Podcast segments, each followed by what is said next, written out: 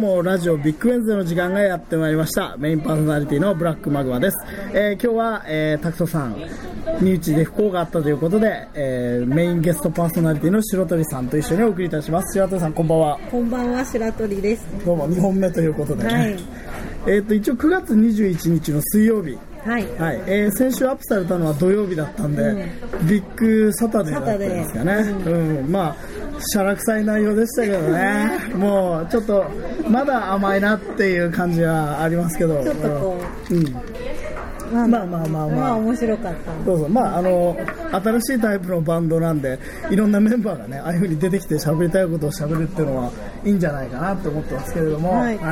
まあでも今日は嵐ですごいですね。すごいですね。いやいやいやいや。うん。目黒から歩いてきたんですよね。歩いてきましたね。結構濡れて？もう全身びしょびしょで、で。びしょびしょでは、タクシーが通るからは、い。全部にこうアピールするんですけはど、目合ってるのに無視していっちゃうんです。だからタクシーに対してはいはい。聞こえないからいいやと思ってうん。すごい暴言を吐いてはいはいはいはい。ストレス発散をしながら歩いてきましたコンクリートジャングルがねそういうところでこうやっぱ冷たい街の情景、うんもう本当に心結構折れてたんですけどまあでもまあまあ今となってははい。後の祭りって感じで。え目黒から、はい。えっと五反田を経由して渋谷まで来た？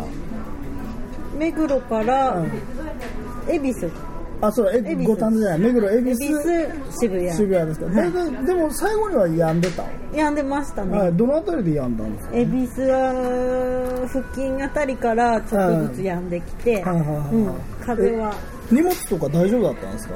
ああ多分大丈夫だと思います、濡れて困るようなものは持ってない、まあ、手帳 iPod とかとかはあるけど、はまあ濡れてもまあいいかなってまあそうなんいう、ね。はい、ロック魂で。ロックのまあそういうね嵐の夜に撮っているという、という、うん。はい。まあぼちぼちねあの電車も動き始めたんで、うん。もう30分ぐらい撮ったら帰ろうかみたいな、はい。雰囲気の中で収録が行われておりますと、え。うん、いや僕あれなんですよ実は先週ちょっとあの里帰りをしてまして、ん。うん。里帰りって言ってもあの全然関係ないですけどあのみんな同じ携帯電話使ってるから iPhone が、そう。誰か他の人のあの着信音が鳴ってもドキッとしますよね。そうそうそうやっぱねあの公共の場ではあのあまりあの音鳴らさない方がいいですね。ね。着信音、うん。まあまあいいんですが、うん。青森行ってたんですそう。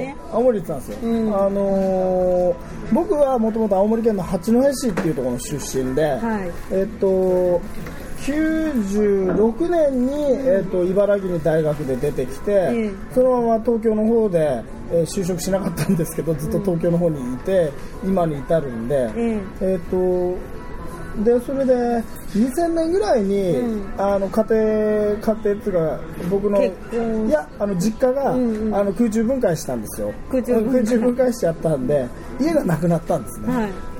その時にえっ、とその荷物を片し片付けに行ったのが多分ね2000 2002、3年ぐらいだったのかな違うのはなもう八戸にお家があってそうですそこに片付けに行った、はい、まあ借家だったんですけど、俺親父が青森県八戸八戸工業大学っていう大学の、あで体育を教えてたんですよ。すごい。そうそうフィジカルエデュケーションを教えてたんですけど、うん。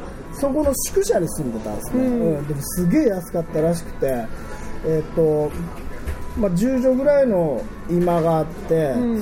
で8畳ぐらいのキッチン、ん。えー3畳4畳半6畳の和室。結構こうん。う 5LDK そうですね。で風呂トイレ別でっていうところで5000円。月？月5000円。すごい。だから羨ましい。うちはあのその宿舎の3階に住んでたんですよ。青森県八戸市これから5丁目13の14八戸工業大学宿舎 A 棟の、えー、と304うんに住んでたんですけどあの俺が高校の時からはあの手妻だったんで204も借りてておーすごい。でもにでも1万円1でその頃は多分まだねあの消費税とかなかったんで、多分もう1万円ぽっきり。で、借りれてたらしくて、うん、でまああのその家がその2階と3階分かれててあの両親は3階に住んでるんでもうやり放題2階で何をやるんですか？えっと、いや友達と一緒にあ遊ぶ。だけなんですけど、うん、まあ青森の田舎だったんでねこんな麻薬とかはやってないです。よ うん。健全に。うん。あと自分の家で女の子連れ込んでペッティングとかもしたことないです ペッティングとかもしてないんでです。うんそういうやり放題じゃないない。うん。ただあの万近所の中田商店っていうところがあって、うん、そこで万引きしてきた缶詰でパーティーやったりね。そのぐらいのやり放題はやりましたよ、うんうん。あとは何やったかな家の中で。まあバンドやってたんでギターを弾いたりとかはガンガンやってましたけど、まああと家の中でやったのって花火ぐらいですかね。おーすごい。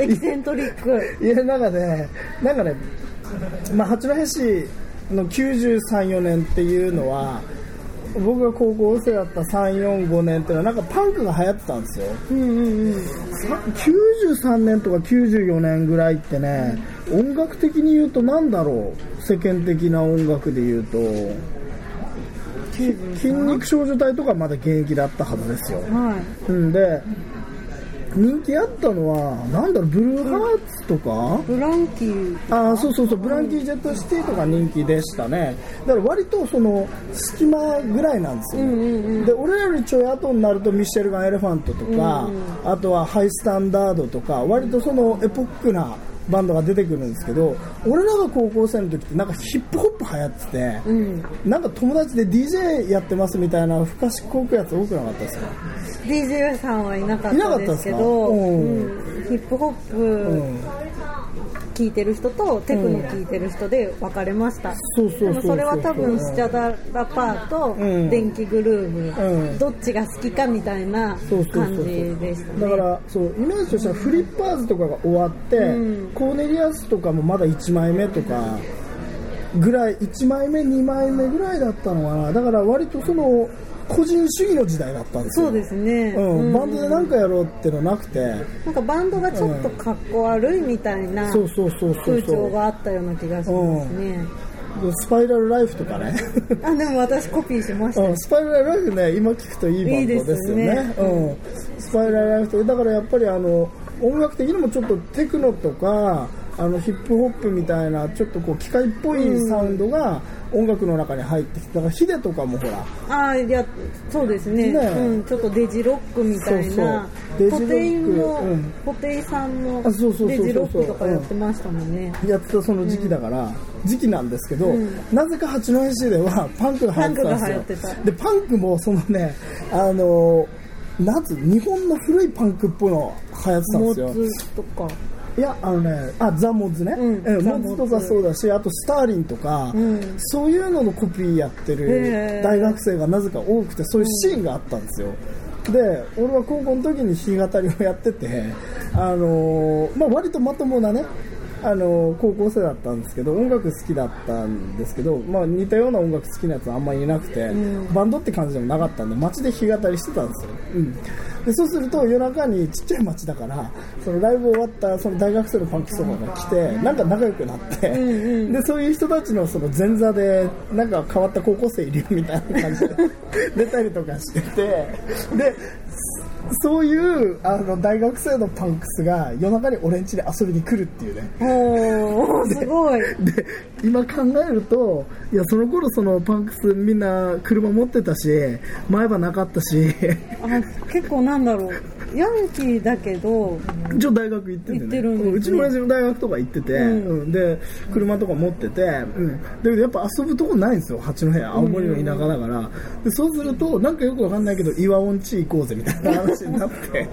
名物スポットみたいになる。まあ、うん、まあでもそんな毎日毎日来てたわけじゃないんですけど、うんあのおいや今でも思い出す。で思い出すのはその時はそのパンクス先輩だけど結構大人と思ってたんですけど、え23歳じゃないですか。で今の俺より10も若若い。いやつが、あの大学生でバンドやってるのに高校生の家に夜遊びに行くって結構ねえ結構ないですね。まあいい人らばっかりだったんだけど。でいやなでそれでね青森に行っていろいろ思い出したんですけど、夏に、あの高3、俺、あのなんですか、アメリカに1年留学したことがあるんで、高校4年行ったんですよ。はいうんで、4年目って、俺、推薦で高校、大学受かることにしてたんで、ことにしてことにしてて、まあ、実際受かったんでよかったんですけど、だから夏休みとかほとんど勉強しなかったんですよ。あもう決まってたってことですいや、決まってなかった。決まる、もう、決まるって思ってたんですよ。俺は、俺は大丈夫だと。アメリカ帰りだし、え 生徒会長とかもやってたし、パンクもやってるし、え怖いもの知らずだったんですよ、その頃は。うん。で、とにかくいいけると思って、でもずパンクスとよく遊んでて、で、でも、八戸で遊ぶとこなんてないんですよ、全然。ディスコとかもないし、もちろん。クラブは2軒ぐらいあったのかな。ライブハウスはあるんライブハウスは一応1軒だけロックスっていうところがあって。でもそこはね結構あのー今でもなんていうんですかね。あのプロいわゆるブレイクしてないけれどもクロート好みのバンドってあるじゃないですか、ロックンロールとかやってて、なんだろう今東京ヤンキーズとか、ニートビーツとかあんま知らないですよ、うん。なんかロックンロールやってるバンドとかはそのほら1年間に100個も200個もライブするようなバンドあるじゃないですか、そういうバンドはなんとなく東北の方に行くとその青森はロックスにしてで青森はなんてところだ青森なんとかで弘前は亀ハウスだったかな。なんかわかんないけど青森にそういう老舗のライブハウスってのはいくつかあって、うん、そこに来るっつうぐらいのまあ一応なんか僕もえっ、と音楽誌で編集してた時に、そういうこうちょっと知名度の低いバンドと話してると青森の方に行くとロックス行ってたよみたいな、ねえ。マスターゆきさんって言うんだけど、みんな。ゆきさんがさみたいな話とかね、うん。有名でそこで盛り上がるうん。感じ、でもなんかロックスもほら夜ね4時6時オープンとかだから。早い。うん。でも夏場はほらみんな昼から遊んでるから、俺らがやってた遊びは海行くんですよみんなでバーって海行って、はい。で春先ぐらいからね大体パンクスってみんな上半身裸好きだから、焼き色をつけるっつって、なんかずっと裸なんですよ上半身は。日中は。日中は。春寒いのにそのあ青森だ。しそうそう青森寒いのになんつうその気仙沼から来た伝説のパンクスで橋本さんっていう人がいてその人はね今東京で飲食やってるらしいんですが、はい。まあ、ちょっと不義理があって今更顔出せないんですけど仲悪くて。でその橋本さんはいつも上半身裸でであの腰パンみたいな感じで、まあでも当時30いってなかったと思うんだけど、であのーとにかくいつも焼いてですよ体を、はい。で別にサーフィンとかやんないんですよ。金ねえし貧乏だしただのパンクスだから、でパンクスって別にモヒカンとかじゃなくて、うん。で車で海行ったでしょ。で海行ったらその橋本さんがあの砂浜で、はい。で平日で学校とか行ってないわけですよその日は。うん、なんか結構面倒くさくて行かなかった的な感じで、砂浜に線引いたんですよ、ダーって線引いて、おい、岩尾みたいな、あの線見ろみたいなこと言って、橋本さん、あ、線ですねみたいなこと言って、で、お前、あそこからジャンプして遠くまで飛んでみみたいな。で、俺が勝ったら、お前海入るみたいな。俺が負けたら俺が海入るから。っていう遊び。どうですか？このこの高校4年生。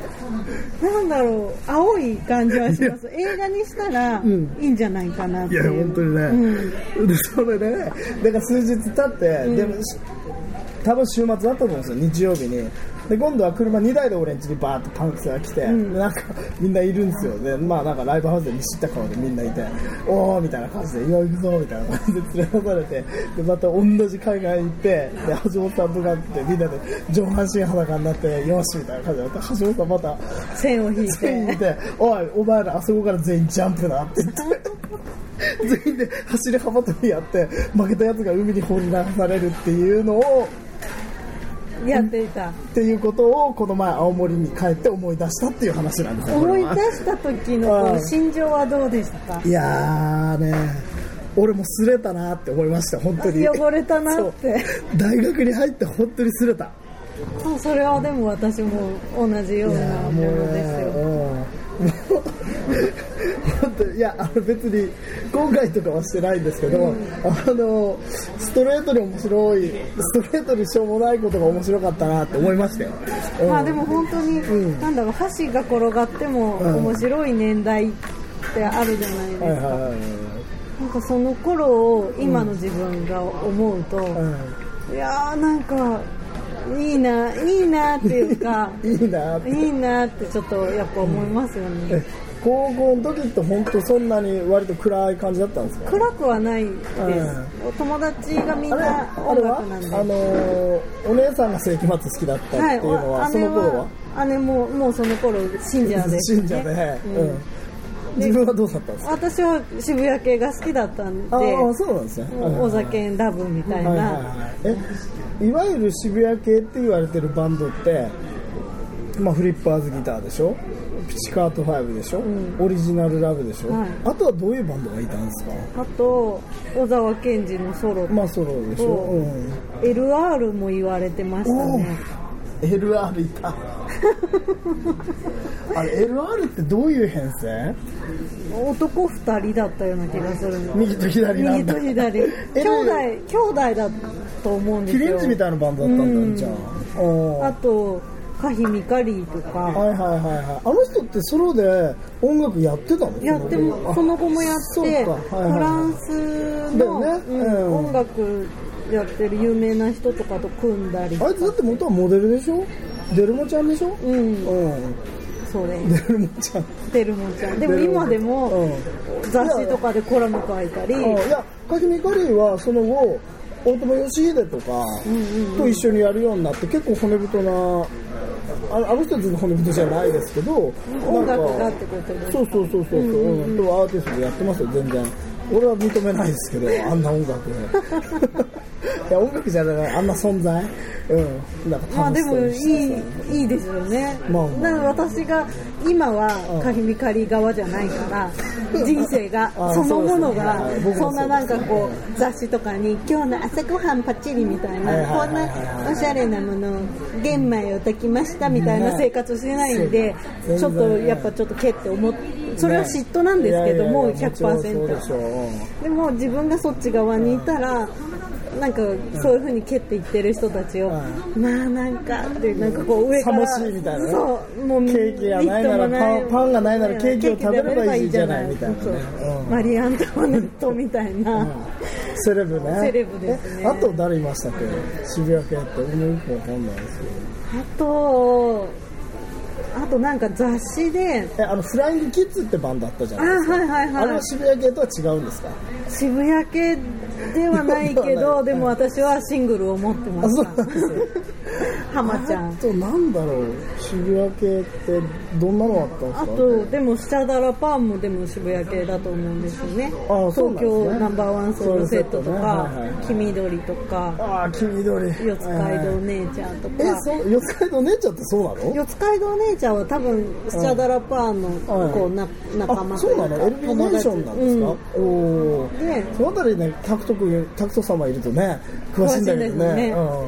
そう私も中途半端で、うん。うん。でももう本当私、ん。本当これ恥ずかしい過去なんですけど、はいはい。ぜひ聞かせていただきたい。高校の卒業文集で、こうポエムっていうか、詩をね、うん、痛いですうんね、書きすごい書いてるんですけど、はいはいはいその詩のうん。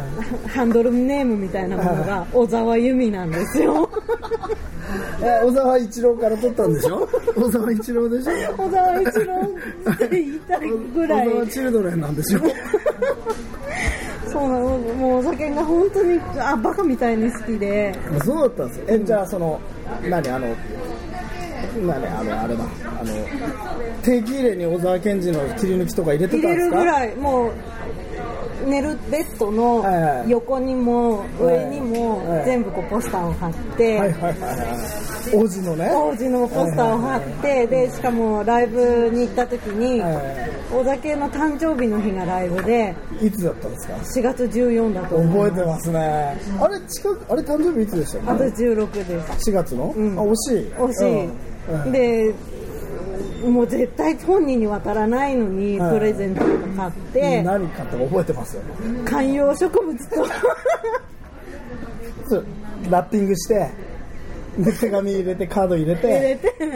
で何そのライブハウスライブハウスのあの、まあ、受付してる人たちに渡すんだ。そうこれ渡しといてください絶対ですよって言って向こうもまあ仕事だから分かりましたって笑顔で言うんだけど、うん。まあ多分渡ってないんだろうなって。いやわうーん。いや。まあ見たでしょうね一応。まあ一目は見てくれてたらそうですけど、ッとねあなんかまあファンを大事にするタイプではない？小沢健二は。いやするってそれは私は好きですからうん。もう都合のいいようにいくらでも解釈してしまうんでうん。ここにもうちょっと冷静なねなんか意見を言える人がいたらうん。公平になると思うんですけど。まあもう本当に今思っても恥ずかしいぐらい小沢好きです。健二って、ん。えっ、と沈黙する前までって何枚アルバム出したんですか？沈黙ああの犬と犬は吠えるがキャラバン進むか。進むはいはいとはい。その次ライフ。あその次はライフなんだ。ライフの次が球体の奏でる音楽。うん。うん。でその後節ちょっと空いて刹那とかはいはいはいは45枚ですかね。い今エレクトロニックみたいなやエレクティックでしたねなんかそんなそのもうもうね興味なくなってる。球体が奏でる音楽ぐらいぐらいギリぐらいですね。じゃあ3枚なんだ、うん。いわゆるあの紅白出てた頃。そうそうですそうですね。でも私が本当に一番好きなお酒はうんこだわりがあって、うんあのーどのお酒なんですか天気読みっていう曲曲があって、はいはい。はい天気読みのシングルのに映ってるお酒が抱きしめたい、マジですか？それ今でもちょっとキュンと。もうもうその頃のお酒が私の前に現れて、はいはいはい。もうなんかお前別にめちゃくちゃにするかもしれないけど俺ついてこいよっつったら、はいはい。多分行くって行く。めちゃくちゃにされてもおーっとボロ雑巾にされても 多分文句を言わない。そんなにそんなに強烈なアイドル性を持った人物えちょっともう一回何の何でしたっけ？天気読み？天気読みのシングルのお酒の。シングルってあの細長い細長いやつ。8センチのシングル。8センチシングル。の映ってるお酒はいのちょっとこう目を細めてちょっとこう眩しいみたいな顔してる表情なんですけど。なるほどね、うん。ということですよ、はい。リスナーの皆さん、うん。お酒。でも今はもう違うんです、あ今は違ううん。んだ、、今はもうだいぶ変わって。ああそうなんですね。うん。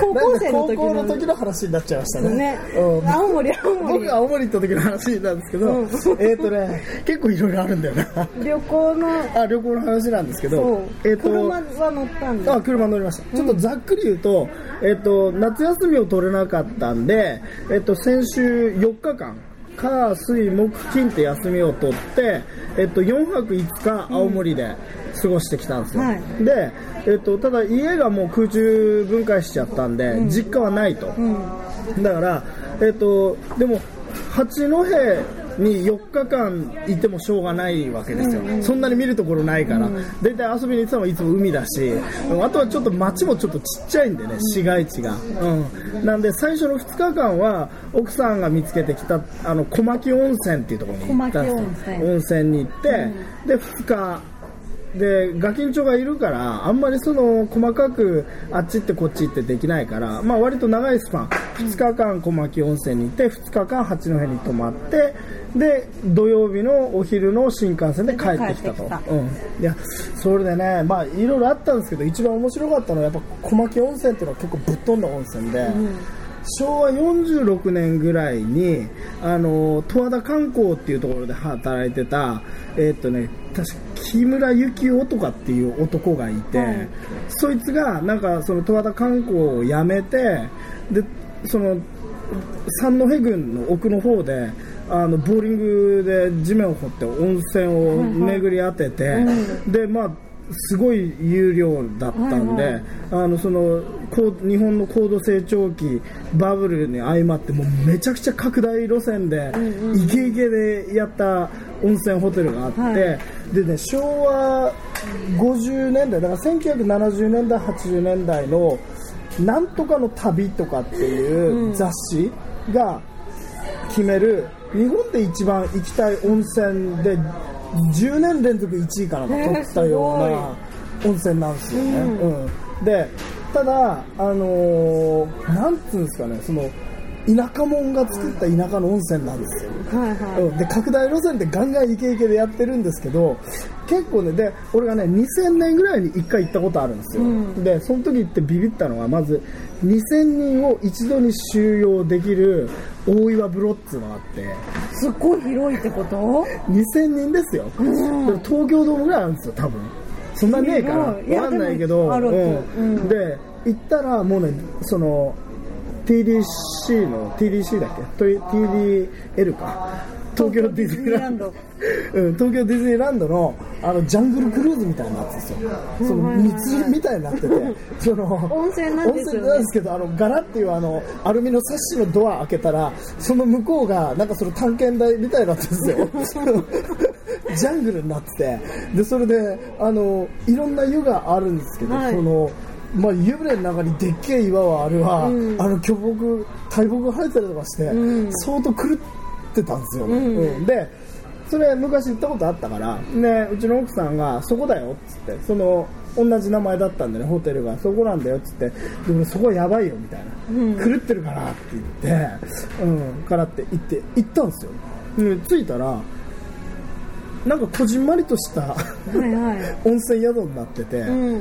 であのーあれみたいになって、あれ、すっきりした感じになっちゃう。あのーうんあの大岩風呂はどうしたのかなと思ったんですけど、うん。風呂もね、なんかね、綺麗なお風呂になってて、お風呂行ったら、なんかね、火場作りの湯船、ではい。ちょっと広めですよ、うん、10メートルかける10メートル四方ぐらいの湯船が2つあって、はい。熱い湯と冷たい湯、で露天風呂があって、はい。露天風呂は池の真ん中に黒い御影石みたいなもので、はい。あの楕円形のあの湯船があるんですけど、そのえっ、とお風呂の水面からあのなんですかね。あのおお風呂の水面から、あの池の中にその湯船があるんで、はい。その沈むと湯船とおあの池の水の湖面がなんていうかこう地続きになってるように見えるっていう。くっついているように見える。そうそうそう。高さの段差はあるんですけど、はい。そこにその黒い石でできてるから、はい。あのその綺麗にななるようになっててその池の中に入ってるように見えるっていう、はいはいはい。で夜になるとさらにその真っ黒になるんでそういう風なの疑似体験ができるみたいな。なんかこうモダンな感じになってて、あれみたいな、ウェルカムトゥザジャングルじゃねえのみたいなガンズだと思ったのにガンズだと思ったらなんかクラフトワークだったみたいな感じになって、あれと思って。でなんかね前その俺が行った時も、はい。その宿とかもすげえあの超建物いっぱいあったんですけど全部ボロくて汚かったんですよ。うん。でも行ったらなんか結構もう建物一つぐらいしかなくて。えそのあったのがなくなってたんですいやでその日はうん。雨降ってたから気づかなかったんですけど、はい。次の日にね奥さんとねなんかさ違和感あるんだけどみたいな。うん。なんか思い出と違う。そう俺が来たことあるとちょっと違うんだけどさって言ってでちょっと散歩してみようかっつって。散歩したんですよね。で散歩したらあのまずその俺らが泊まってたところのあの塔の隣とかにでっけえなんか建物がゴーンゴーンって立ってるんですけど、は全部口張ってて ゾンビの館みたいになってるんですよ。おみたいでで見るとその小牧温泉第2グランド、第1グランド第3グランドとかって書いてあって、はいわかりました、うんグランドとかってあ9時になっちゃったな。ああと2分だ。まあちょっとこれだけ話しましょうで、はい。それでそのグランドホテルが潰れて立っててそれなんでかっていうとあの2004年に経営破綻してー。でゴールドマン・サックスっていう外資の、はいうん、あれの介入があって、あのこじんまりとあの再生したっていうのがでもゴールドマン・サックスも危なかったですよね、うん、でその後なんか星野リゾートっていうところが入って、はいはでその星野リゾートっていうのは今そのそういうバブルの時に土地狂って拡大路線に走って経営破綻しちゃったリゾート地をなんか再再生してるっていうところが入ってて、うん。でだから本当にあの何ぶっ潰れた遊園地の真ん中にあのちょっとだけ綺麗になったなったのがホーンテッドマンションが生き残ってて、でまあ、そこに2泊したっていう話ですね。いいお湯でしたあかお湯はね、いやでもねちょっとあのお湯はいわゆる温泉マニアからすると物足りない塩素が入ってるしあちょっと走ってたり、えー消毒したりして消毒したりあと加熱もしてるんで、それちょっとかと思ったけどまあでもそんなにいやらしい風ではなかったです。はい。あでもそのね小牧温泉青森屋っていう名前だったんですけどあのおすすめの宿でした。なんかあのさすが星野リゾートゴールドマンサックスだななっていう。感じですうんまあまあちょっとこんな感じでもう30分経っちゃいましたねはい。もうちょっと面白い話あったんですけど、ね。まあ今日はこのぐらいで、はい。お疲れ様お疲れです様でした。皆さんごきげんよう